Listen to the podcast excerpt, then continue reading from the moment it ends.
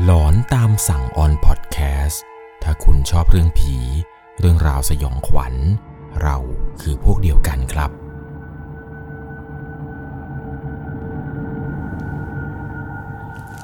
สวัสดีครับทุกๆคนครับ ขอต้อนรับเข้าสู่ช่วงหลอนตามสั่ง อยู่กับผมครับ 1 1 LC เรื่องราวความสยองขวัญในวันนี้ครับ เป็นประสบการณ์ของผู้ฟังทางบ้านท่านหนึ่ง ที่เขานั้นกับภรรยา โดนคนทำของใส่ครับ ต้องบอกเลยว่าเรื่องราวเรื่องนี้เนี่ยเป็นเหตุการณ์ที่เกิดขึ้นจริง ๆ กับผู้ฟังทางบ้านท่านหนึ่ง ผมเนี่ยขอชนะสมมติว่าคุณเอก คุณเอกเนี่ยได้เล่าให้ผมฟังครับว่า เขานั้นมีประสบการณ์เกี่ยวกับการโดนคนอื่นครับทำของใส่ภรรยาของตัวเอง และมันเป็นของที่หนักมากๆด้วยครับ พยายามหาวิธีแก้กันมากมาย จนสุดท้ายเนี่ยเกือบจะไม่รอดกันเลย ก่อนจะเข้าไปรับชมรับฟังต้องบอกก่อน จะต้องใช้วิจารณญาณในการรับชมรับฟังเรื่องราวเรื่องนี้ให้ดีๆ โดยเรื่องราวที่ส่งเข้ามาในครั้งนี้ครับเป็นเรื่องราวของผู้ฟังทางบ้านท่านหนึ่ง ชื่อว่าคุณเอก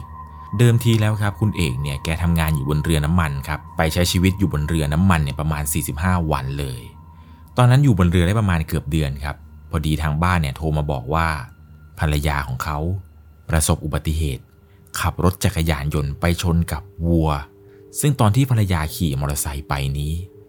ซ้อนหลานไปด้วยครับ หลานเนี่ยนั่งมากับภรรยาของเขา แล้วไปชนเข้ากับวัว แต่ก็ไม่ได้หนักหนาอะไรมากมาย ก็ยังพอที่สามารถขับจากจุดเกิดเหตุเนี่ยกลับมายังที่บ้านได้ มีแผลนิดหน่อยครับ ภรรยาของเขาเนี่ยเจ็บข้อเท้า ตื่นเช้ามาเนี่ยก็เลยรีบไปหาหมอกัน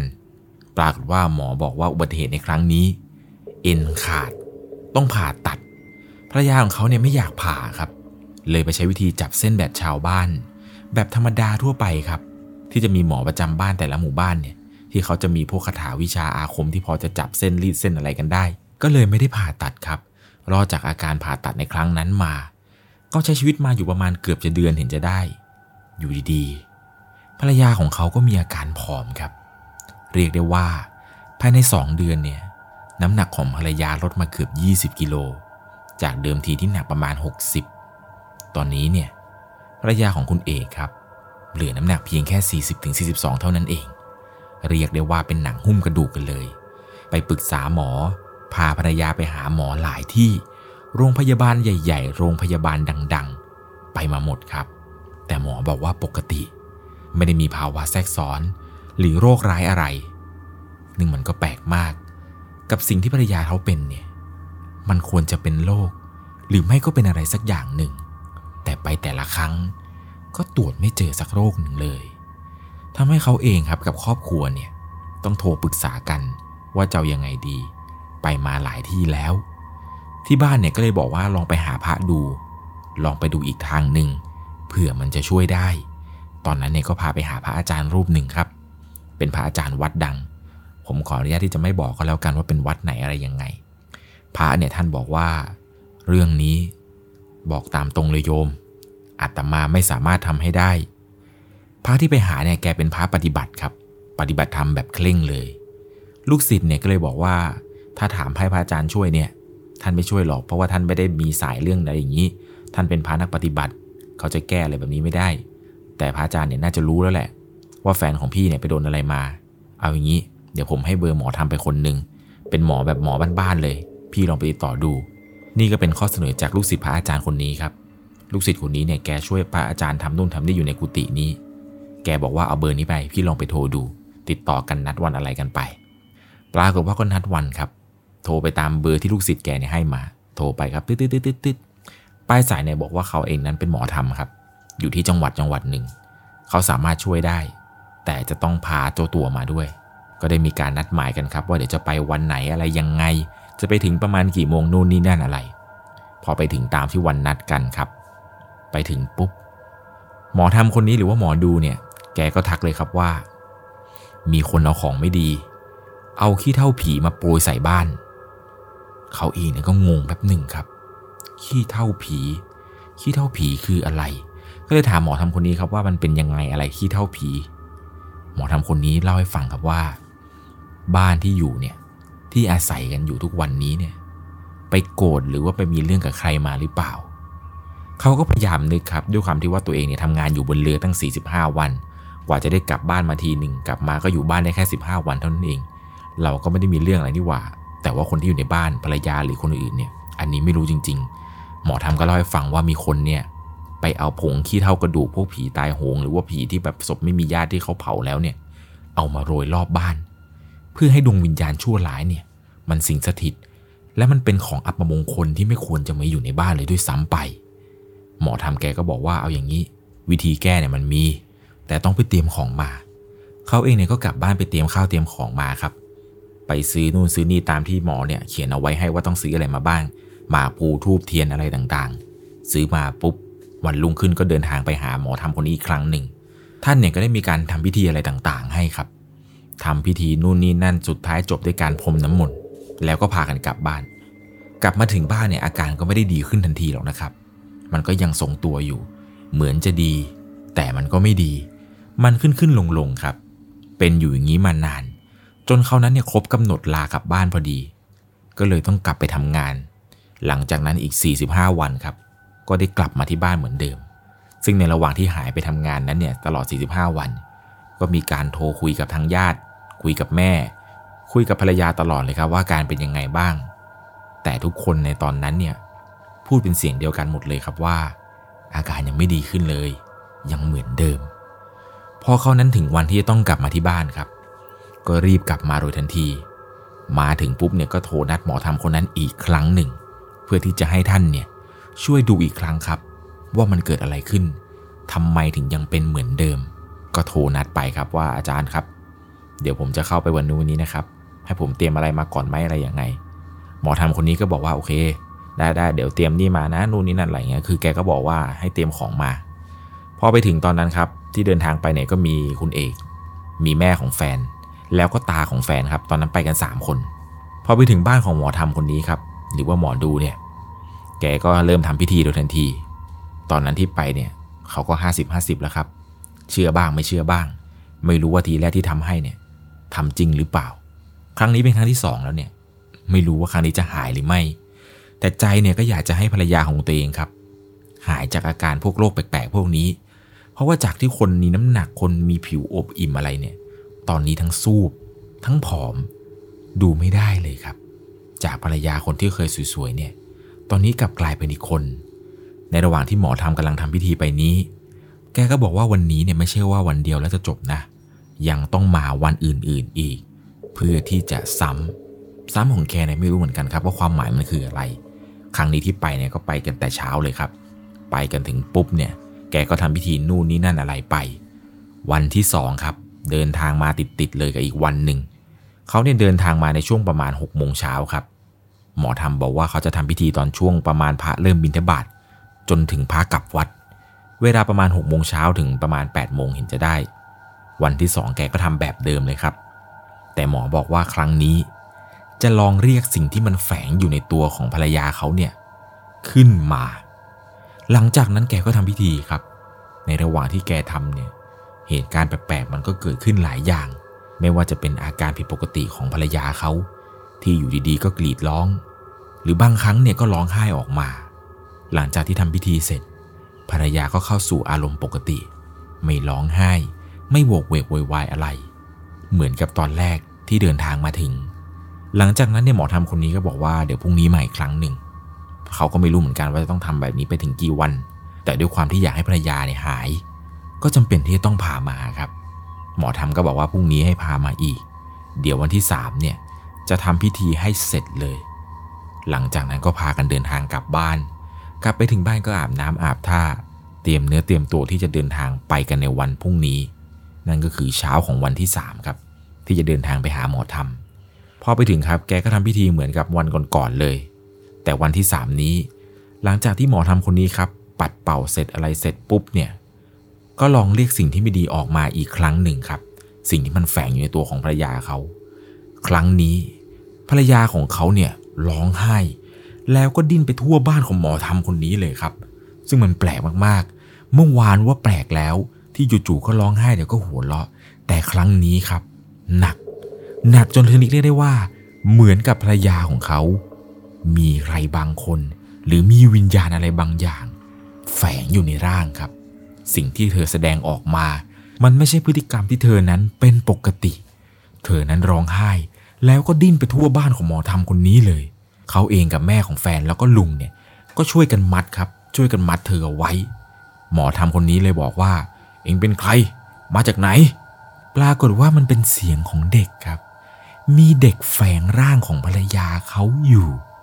เด็กคนนั้นที่อยู่ในร่างของภรรยาเขาเลยก็พูดขึ้นมาว่า เขาเนี่ย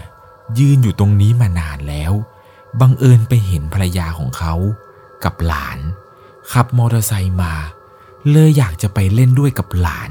ที่นั่งซ้อนท้ายมาในวันนั้น ด้วยความที่ว่าหลานของภรรยาเนี่ยเป็นผู้หญิง แล้วไอ้เด็กที่ตามมาเนี่ย มันเป็นเด็กผู้ชายครับ มันเป็นเด็กผู้ชายที่อยากจะกลับไปเล่นด้วยไอเด็กคนนี้มันบอกว่าภรรยาของเขาเนี่ยไม่ได้สวมสร้อยพระ ก็เลยทำให้รถเนี่ยขับชน แล้วก็ตามกลับไปบ้านด้วย หมอทำก็เจรจาประมาณว่ามึงออกไปเถอะมึงจะไปอยู่กับร่างเขาได้ยังไงอะไรอย่างนู้นอย่างนี้ แต่เด็กคนนี้มันไม่ยอมครับ มันมีข้อต่อรอง มันขอต่อรองว่าให้ภรรยาของเขาเนี่ยบวชชีพามหรือว่าบวชอะไรก็ได้ ให้เขาเจ็ดวัน แล้วหลังจากนั้นมันจะไปผุดไปเกิด หรือจะไปจากร่างของภรรยาเขาเลย ภรรยาเนี่ยก็ตอบตกลงครับว่าได้ ให้เป็นช่วงปิดเทอม เพราะว่าด้วยความที่ภรรยาเขาเนี่ยเป็นครูครับ เดี๋ยวช่วงเด็กปิดเทอมเนี่ยว่าจะบวชให้ หลังจากนั้นเด็กคนนี้มันก็ออกจากร่างไปครับ หมอทำแกก็ทำพิธีนู่นนี่นั่นอะไรปุ๊บลดน้ำมงน้ำมนต์กลับบ้านกันไป รุ่งเช้าของอีกวันหนึ่งครับ เขาเองภรรยา แม่ของภรรยาแล้วก็คุณตา เดินทางมาบ้านของหมอทำคนนี้ในวันที่ 4 อีกครั้งหนึ่งครับ ครั้งนี้น่าจะเป็นครั้งสุดท้ายแล้ว เพราะว่าหมอทำบอกเอาไว้ว่าเดี๋ยวจะทำพิธีพาเด็กไปส่งที่วัด แต่เหมือนกับว่าหมอทำคนนี้บอกว่า ที่ดินแถวบ้านภรรยาเขาเนี่ย มันเคยเป็นที่ร้อนมาก่อนหรือเปล่า เขาเองก็งงครับว่ามันคืออะไรที่ร้อน สุดท้ายเนี่ยแม่ของแฟนก็เล่าให้ฟังครับว่า ญาติของเจ้าของที่ดินเนี่ยแย่งกันไปมา แย่งนู่นแย่งนี่ แม่เจ้าของที่ดินรู้ว่าจะโดนโกง เลยไปทำของไม่ดีใส่ ไปเอาพวกเท่ากระดูกอะไรเนี่ยที่หมอทำคนนี้ทักนะครับ เอามาโรยไว้รอบบ้านเลย เพื่อให้คนที่จะได้สมบัติพื้นที่ดินตรงนี้เนี่ย มันอยู่ไม่ได้ครับ ที่ดินตรงนี้มันจะร้อนมันจะร้อนลุ่ม มันจะมีอาถรรพ์อะไรนู่นนี่นั่น เขาเองเนี่ยก็ถึงกับบางอ้อเลยครับว่าอ๋อที่ที่แรกหมอคนนี้ทักว่าที่บ้านเนี่ยมีใครทำอะไรหรือเปล่าทำไมมันดูแปลกๆอะไรยังไง จากที่แรกเลยคุณเอกคิดว่ามันเป็นเรื่องราวเกี่ยวกับที่ดินอาถรรพ์ของบ้านตัวเองหรือเปล่า แต่ไม่ใช่ครับ ไปไปมาๆแล้วมันพลิกเลย มันเป็นเรื่องของเด็กคนหนึ่งที่อยากจะตามไปเล่นด้วยกับหลานเขานั่นเอง แล้วในวันนี้ครับ หมอทำก็ทำพิธีอะไรก็ไม่รู้ให้ครับนู่นนี่นั่นรายละเอียดมันค่อนข้างเยอะแต่ว่าคุณเอกเนี่ยไม่สามารถที่จะอธิบายได้ครับว่ามันเป็นยังไง เพราะมันคือขั้นตอนที่หมอทำเนี่ยห้ามบอกห้ามเผยแพร่ครับ หลังจากนั้นมาครับอยู่ได้ประมาณเดือนกว่าๆภรรยาของเขาเนี่ยก็มีอาการปกติครับ ค่อยๆดีขึ้นดีขึ้นตามลำดับ จากที่สู้ผอม ผิวคล้ำก็เริ่มกลับมามีน้ำมีนวลอีกครั้งหนึ่งครับ น้ำหนักค่อยๆเพิ่มทีละนิดทีละนิดเรื่อยๆเรื่อยๆ จนเป็นคนปกติได้ครับ ซึ่งที่ผ่านมาตลอด 1-2 เดือนนี้ ภรรยาเขาเนี่ยก็ได้มีการไปบวชตามสัญญากับเด็กคนนั้นเอาไว้ครับ ว่าถ้าเกิดช่วงเด็กปิดเทอมเนี่ยเดี๋ยวจะบวชให้พอบวชอะไรเสร็จเรียบร้อยแล้วเนี่ยทุกอย่างมันก็เริ่มดีขึ้นตามลำดับไปเรื่อยๆเรื่อยๆเรื่อยๆจนกระทั่งครับเขานี่คิดว่าทุกอย่างเนี่ยน่าจะกลับมาสู่โหมดปกติแล้ว ภรรยาน่าจะกลับมาใช้ชีวิตได้เหมือนกับคนทั่วๆไป แต่มันไม่เป็นอย่างนั้นสิครับ เพราะหลังจากนั้นไม่ได้ไม่นาน จู่ดีๆ ภรรยาก็เกิดอาการกลับมาอีกรอบหนึ่งครับ ซึ่งรอบนี้เนี่ยมันหนักกว่ารอบแรกซะอีก รอบแรกว่าหนักแล้วว่าสุจูมันสู้ผอมไป รอบสองในครั้งนี้ครับ หนักสุดๆ ทีนี้ก็เลยไปหาพระครับ พระก็เลยบอกว่า โอ้โยม เฮ้ยอาตมาไม่อยากจะพูดเลย ว่าภรรยาของโยมเนี่ย โดนตายายมโนรา เขาเนี่ยก็ไม่รู้จะทำอย่างไรครับ ก็เลยโทรไปหาแม่ ปรึกษาแม่ครับว่าจะยังไงดีเนี่ยแฟนเป็นอย่างนี้อีกแล้ว ซึ่งแม่ก็บอกว่าให้ไปหาเช่าเท้าเวสสุวรรณเอามาให้ภรรยาของเขาเนี่ยได้ลองใส่ดู แต่ตอนนั้นที่เขาไปเช่าท้าวเวสสุวรรณครับตอนที่เดินทางไปถึงเนี่ยไปยังวัดที่ใกล้ที่สุด ไปเจอองค์ท้าวเวสสุวรรณแค่สีดำเงินครับเหลือองค์สุดท้ายเลย เขาจึงตัดสินใจเช่าครับ เช่ามาวางบนหัวนอนของภรรยา หวังว่าจะปัดเป่าสิ่งชั่วร้ายออกไป หลังจากนั้นก็พาไปหาญาติอีกคนนึง แกเนี่ยเป็นตาหลวงครับ ให้แกดูให้ ตาหลวงแกเนี่ยก็เอาไม้หวายครับ จิ้มไปทั่วร่างของภรรยาเขาเลย จิ้มจิ้มจิ้มจิ้มจิ้มจิ้มจนเสร็จครับ แกบอกว่าภรรยาเองโดนทำของใส่แล้ว แล้วอยู่ดีๆครับ เธอเนี่ยก็กรีดลั่นออกมาเลยครับ กรีดออกมาอย่างไม่มีสาเหตุ กรีดกรีดได้สักพักหนึ่ง แล้วก็หมดสติไป เขาเองก็งงครับ ตาหลวงแกก็งงกัน เกิดอะไรขึ้น ทำไมอยู่ๆภรรยาของเขาถึงกรีดขึ้นมา ตอนนั้นเนี่ยเธอหมดสติไป พยายามปลุกเท่าไหร่ก็ไม่ตื่น จนเขาเนี่ยต้องให้ทุกคนนะครับที่อยู่ตอนนั้นเนี่ยช่วยกันอุ้มร่างของภรรยาเขาเองเนี่ยครับขับไปใส่ที่รถเพื่อที่จะพากลับไปบ้านพอกลับมาถึงบ้านครับเหมือนกับภรรยาเขาเนี่ยจะมีอาการตื่นดีขึ้น แล้วก็บอกว่าไม่รู้ตัวเหมือนกันว่าเมื่อสักครู่นี้ทำอะไรลงไป รู้เพียงแค่ว่าตาหลวงแกเอาไม้มาจิ้มจิ้มจิ้มจิ้ม และหลังจากนั้นเนี่ยเธอก็หายไปเลยครับ เหมือนกับเป็นภาพตัด คล้ายๆ กับมีใครเนี่ยมาดึงเธอออกจากร่างของตัวเอง เธอไม่รู้ตัวเลยครับว่าเกิดอะไรขึ้นหลังจากนั้น พอกลับมาถึงบ้านครับ ก็พากันนั่งดูทีวีทำนู่นทำนี่ไป ในระหว่างที่กำลังนั่งดูทีวีอะไรอยู่นี้นะครับคุณเอกเนี่ยก็สังเกตอาการผิดปกติของแฟนได้อย่างหนึ่ง เธอไม่เหมือนเดิมครับ ไม่เหมือนกับคนก่อนๆ ไม่เหมือนกับภรรยาคนเดิมที่เคยเป็น หลังจากนั้นเนี่ยพอดูทีวีอะไรกันเสร็จเรียบร้อยแล้ว ก็เตรียมตัวที่จะเข้านอน ในระหว่างที่นอนกันไปนี้ อยู่ดีๆครับ ภรรยาของเขา ชักตาเหลือก ลิ้นเนี่ยจุกปากเลยครับ ดินอึกอึกอึกอึกอึกอยู่ จนเขาเองเนี่ยต้องรีบวิ่งไปเรียกพ่อกับแม่ครับ แล้วก็พี่ของแฟนมาช่วยกัน พากันหามร่างของภรรยาเนี่ย ไปส่งที่โรงพยาบาลครับ ตอนนั้นเนี่ยเธอเนี่ยดิ้นแล้วก็ลิ้นเนี่ยจุกปากแบบ เหมือนคนกำลังจะขาดอากาศหายใจกำลังจะเสียชีวิตแล้ว แต่พอไปถึงที่โรงพยาบาลครับ หมอตรวจดูอาการนู่นนี่นั่นไปปุ๊บปุ๊บหมอบอกปกติครับไม่ได้มีอาการแทรกซ้อนอะไร เพียงแค่คนไข้เนี่ยชัก หลังจากนั้นเขาก็เหมือนกับจะฉีดยาตัวหนึ่งให้แล้วก็กลับมาเป็นปกติ พอตรวจดูนู่นดูนี่ หมอก็ยืนยันคำเดิมครับว่า ไม่มีภาวะแทรกซ้อน ไม่ได้มีโรคอะไรเลย ซึ่งภรรยาของเขาเองก็ไม่ได้มีโรคประจำตัวอะไรด้วย มันก็แปลกมากครับ ลกจริง ๆ หลังจากนั้นก็พากันออกมาจากโรงพยาบาล ออกมาปุ๊บเนี่ยก็กลับมาบ้านครับ เช้ามาเนี่ยก็พากันขับรถไปหาตาหลวงให้แกรักษาให้ ขับไปงี้ทุกวันครับ จากบ้านของภรรยาไปหาบ้านของตาหลวงเนี่ยประมาณ 50 กว่ากิโลได้ ไปกลับไปกลับอยู่อย่างนี้ราวๆเกือบจะหนึ่งอาทิตย์ครับ มันก็เริ่มเบาลงเรื่อยๆเรื่อยๆ แต่อาการกรีดเนี่ยยังเหมือนเดิม ยังคงเป็นแบบนี้เกือบจะทุกวัน เวลาอยู่บ้านเนี่ย เขาจะสังเกตเห็นอาการอย่างหนึ่งของภรรยาได้ คือระหว่างถ้าเกิดนั่งดูทีวีกันอยู่นี้ อยู่ดีๆ เธอจะลุกขึ้นมาครับ ลุกขึ้นมายืนตรง แล้วก็ตะโกนกรี๊ดออกมาเลยครับเสียงเนี่ยดังลั่นบ้าน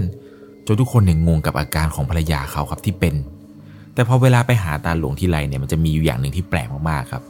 ถ้าเกิดว่าภรรยาของเขาได้ยินคำว่าเดี๋ยวจะไปหาตาหลวงเนี่ย เหมือนอาการทุกอย่างเนี่ยครับมันจะค่อยๆเบาลงเบาลง มันก็น่าแปลกอยู่อย่างหนึ่งครับ ถ้าจากที่เขาสังเกตดูเนี่ยคล้ายๆกับว่าบางสิ่งบางอย่างที่อยู่ในตัวของภรรยาเขาเนี่ย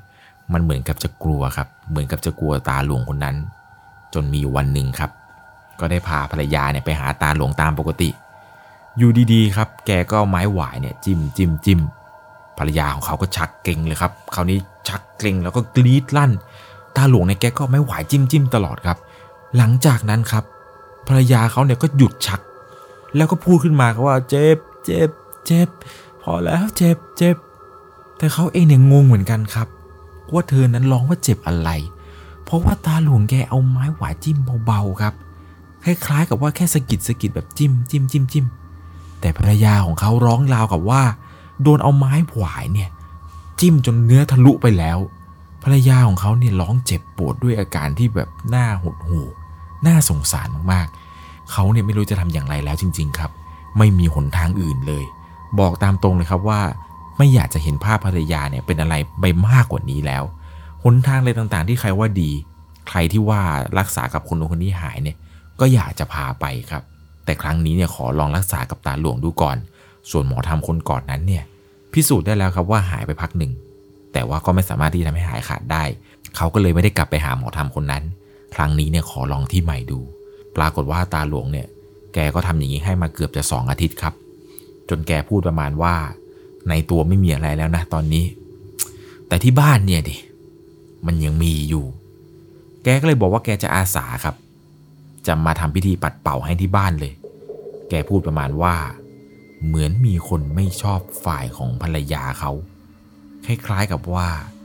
คู่อลิหรืออะไรนี่แหละ ยังเอาของไม่ดีเนี่ยมาปล่อยไว้ที่บ้านตลอด พอตาหลวงแกเดินทางมาถึงที่บ้านครับ เพื่อที่จะทำพิธี แกพูดตรงนั้นเลยครับว่า มันเอาของมาปล่อยไว้หน้าบ้านมึงอีกแล้ว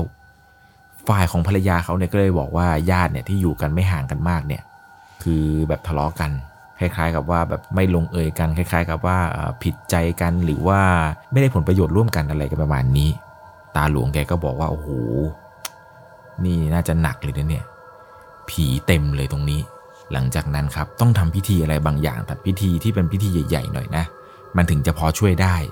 หลังจากที่ตาหลวงแกกลับไปแล้วครับ ก็มีการปรึกษากันภายในบ้านครับ ว่าจะเอายังไงดี จะทำอะไรยังไง เหมือนกับว่าแม่ของภรรยาเนี่ยครับเขาบอกว่าอืมถ้างั้นเราทำบุญครั้งใหญ่เลยดีกว่า จัดพิธีครูหมอโนลาเลย เพราะว่าฝ่ายของภรรยาเขาเนี่ยครับมีตายายโนลาตอนนั้นเองเนี่ยแม่ของภรรยาเขาก็เลยบอกว่าหรือโอกาสดีเลย ทำบุญใหญ่เลยดีกว่า งานวันนั้นเนี่ยก็มีการตั้งโรงโนลาครับมาตั้งเวทีอะไรกัน แต่ด้วยความที่ว่าบ้านของภรรยาเนี่ยเขาไม่ได้มีร่างทรงครับ ก็เลยต้องไปหาคนที่จะทรงตายายโนลาวันแรกกับวันที่2เนี่ยก็ปกติดีครับ เริ่มทำพิธีอะไรกันก็ไม่มีอะไรที่แบบเป็นเรื่องแปลกๆอะไรเกิดขึ้นมาเลยจนกระทั่งในวันที่ 3 นี้ครับปรึกษากันว่า ภรรยาของเขาเนี่ยอาจจะเป็นร่างก็ได้นะ เอามานั่งแล้วก็ลองเรียกให้ภรรยาเขาเนี่ย ดูครับ ลองมานั่งในพิธีดู ปรากฏว่าตอนที่ทำพิธีเนี่ย แฟนเขานั้นดิ้นครับ ดิ้นเหมือนกับว่าจะมีอะไรบางอย่างเนี่ยมาสิงร่าง ที่แรกคิดว่าตายายโนราจะมาครับ แต่ไม่ใช่ครับ มันกลายเป็นของอัปมงคลครับ เป็นวิญญาณสัมภเวสีที่แฝงร่างอยู่ในตัวของภรรยาเขา ตอนนั้นเนี่ยทำพิธีเนี่ยคนดูอยู่เป็นร้อยเลยครับ ภรรยาเขาเนี่ยนอนดิ้นดิ้นดิ้นดิ้นดิ้นแล้วก็เหมือนกับว่าร้องวกเวกววายเขาเองกับญาติเนี่ยพากันจับตัวเอาไว้ แล้วก็พวกมโนราเนี่ยเขาก็เป็นร่างทรง ร่างทรงตอนนั้นเนี่ยก็มีการทำพิธีเรียกเจ้าของวงมโนรา มาขับไล่ครับ มาขับไล่ไอ้สิ่งชั่วร้ายวิญญาณชั่วร้ายเนี่ยที่มันแฝงอยู่ในร่างของเมียเขาออกไปครับ แต่กว่าจะออกได้เนี่ยก็ปาเข้าไปเกือบ 2 ชั่วโมงเลย ที่ตอนนั้นเนี่ยวุ่นวายมากๆกับเหตุการณ์ที่เกิดขึ้นผ่านไปประมาณ 2 ชั่วโมงครับ ภรรยาของเขาเนี่ยก็เหมือนกับจะไม่มีอะไรแล้ว แต่ของไม่ดีเนี่ยยังแอบอยู่ที่บ้านอยู่ครับ ยังคงมีขี้เท่าคนตายอยู่ มีคนเอาแอบมาโปรยไว้ ร่างทรงมโนราเนี่ยบอกว่าวันนี้ไม่สามารถทำให้ได้ เดี๋ยววันพรุ่งนี้จะมาทำพิธีให้ พร้อมกับจะพาทวดคนหนึ่งมา ช่วยทำพิธีตรงนี้แบบปัดเป่าสิ่งไม่ดีนี้ออกไป เช้าวันรุ่งขึ้นครับร่างทรงคนนี้เนี่ยก็ได้เรียกทวดมาด้วย เพื่อที่จะมาไล่ของไม่ดี ก็พากันเดินไปทั่วรอบพื้นที่ของบ้านภรรยาเขาทวดที่มากับร่างทรงเนี่ยก็บอกว่าท้าวเวสสุวรรณที่เขาบูชามาเนี่ยมันไม่ถูกกับเมียเลย ไม่หายสักที เขาบอกว่ามันมีสีดำมันไม่ดี แล้วผีในบ้านเนี่ยเป็นยี่สิบกว่าตัว นั่งอยู่ตรงนู้นตรงนี้ ยืนตรงนู้นตรงนี้เต็มบ้านไปหมดเลย อยู่กันไปได้ยังไง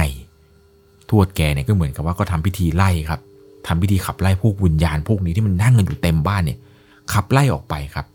แล้วก็จับเอาภรรยาของเขาเนี่ยนั่งแล้วก็ทำพิธีไล่ของไม่ดีเนี่ยที่ภรรยาเนี่ยออกไปด้วยครับ ซึ่งในระหว่างที่กำลังทำพิธีกันอยู่นี้เนี่ย มันก็มีพวกพี่ป้านะอาบ้านละแวกข้างเคียงเนี่ยก็มานั่งดูด้วยครับ ว่าเขากำลังทำนู่นนี่นั่นอะไรกัน แล้วที่จุดพีคไปกว่านั้นครับ วันนี้ที่กำลังทำพิธีอยู่เนี่ย คนที่ทำของใส่ภรรยาเขาทำของใส่บ้านของภรรยาเขาเนี่ย มานั่งดูด้วยครับ มานั่งดูการทำพิธีในครั้งนี้ด้วยว่าทํำยังไงอะไรยังไง หลังจากนั้นเนี่ยทวดเนี่ยแกก็ถามเลยครับ ถามกับภรรยาเขานะครับว่า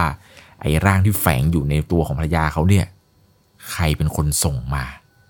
ใครเป็นคนสั่งให้มา ไอ้ผีที่มันแฝงอยู่ในตัวของภรรยาเขาเนี่ยนะครับ ก็บอกว่าคนที่ชื่อจุดๆๆเนี่ยเป็นคนทำมีสี่คน รวมหัวกัน แถมผีมันยังบอกว่า มันไม่อยากทำมันอยากจะกลับไปกินเจ้าของที่ทำมา ผีมันบอกว่าสี่คนนี้เนี่ย ร่วมมือกันไปจ้างหมอผี